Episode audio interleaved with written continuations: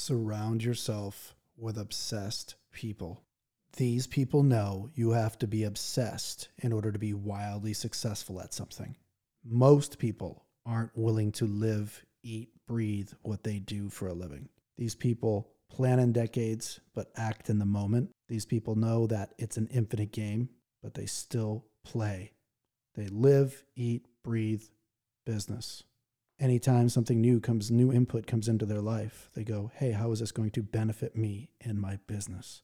How could I leverage this to start a new business? How could I leverage this to start a new revenue stream? Surround yourself with obsessed people, and you will become obsessed and successful as well.